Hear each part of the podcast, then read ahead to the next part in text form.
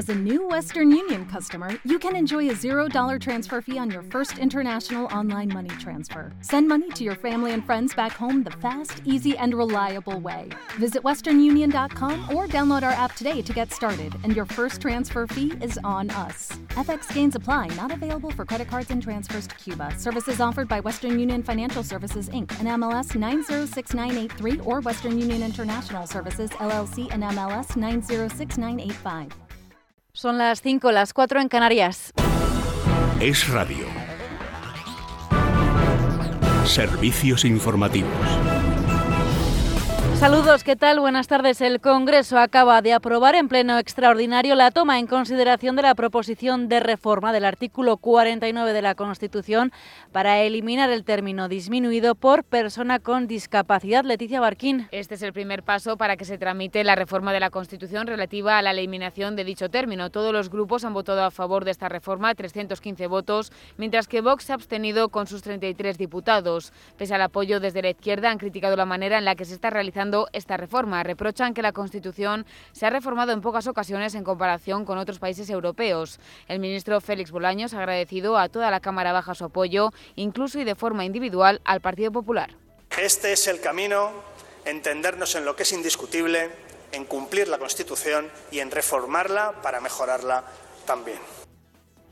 El plazo para presentar enmiendas como las que pretende impulsar el PNV o Sumar se abre esta tarde y tendrán hasta el jueves cuando se celebre el próximo debate en el Pleno. Más cosas. El gobierno catalán ha desplegado nuevas medidas de emergencia ante la prolongación de la sequía y la falta de lluvias, ya que las precipitaciones que se esperaban durante la semana pasada al final no se han producido. Por eso ha aprobado un plan de emergencia por sequía y prohíbe llenar piscinas y usar duchas en los centros deportivos. Ángeles Hernández. El consejero de Acción Climática David Mascort se ha referido en su explicación a la prohibición del uso de las duchas en los recintos deportivos en la actualización del plan especial de sequía con algunas modificaciones. Las piscinas que no en las cuales no se produce actividad eh, deportiva federada no pueden rellenarse. No digo, no decimos que se tengan que cerrar. No pueden rellenarse. Hoy la tecnología permite en algunos casos gastar muy poca agua y por lo tanto se pueden seguir utilizando.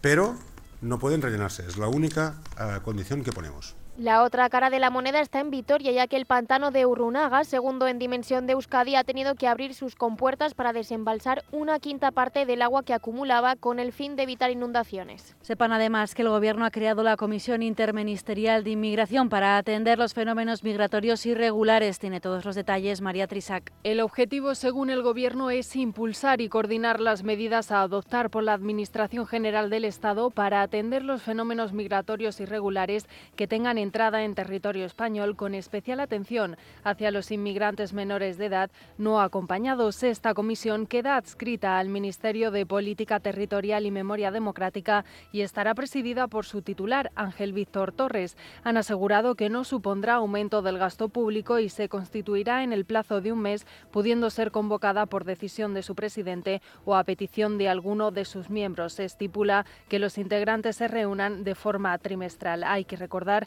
que la inmigración irregular en España creció un 82,1% en el año 2023. Y es que es más, en los primeros 15 eh, días del año, un total de 3.678 inmigrantes han llegado a España, la mayoría a Canarias. Son casi cuatro veces más que los que accedieron a nuestro país en la misma quincena de 2023, cuando la cifra fue de 953 personas. Son datos del primer balance quincenal de este año publicado hoy por el Ministerio del Interior, que detalla que de esas 3.678 personas, 3.480 llegaron al archipiélago canario en 53 embarcaciones, es decir, 3.109 inmigrantes más que hace un año. Deportes, Sergio Valentín, buenas tardes. Buenas tardes. El anuncio de un gran premio de Fórmula 1 en Madrid está cada vez más cerca. La confirmación se realizaría el próximo 23 de enero en IFEMA y allí estarían Isabel Díaz Ayuso y José Luis Martínez Almeida, presidenta y alcalde de Madrid. Este último no ha podido negar la noticia esta mañana y bromeaba al respecto. Nos acaban de confirmar que el 23 ya se presenta oficialmente. Lo, acaba, lo acaban de confirmar.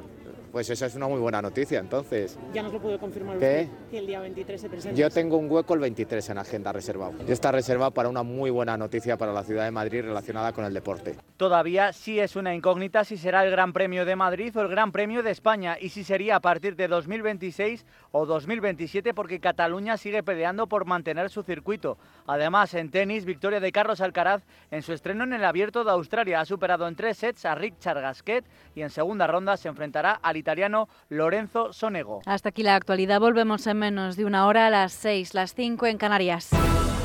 Más información en libertadigital.com. Todos los boletines en esradio.fm.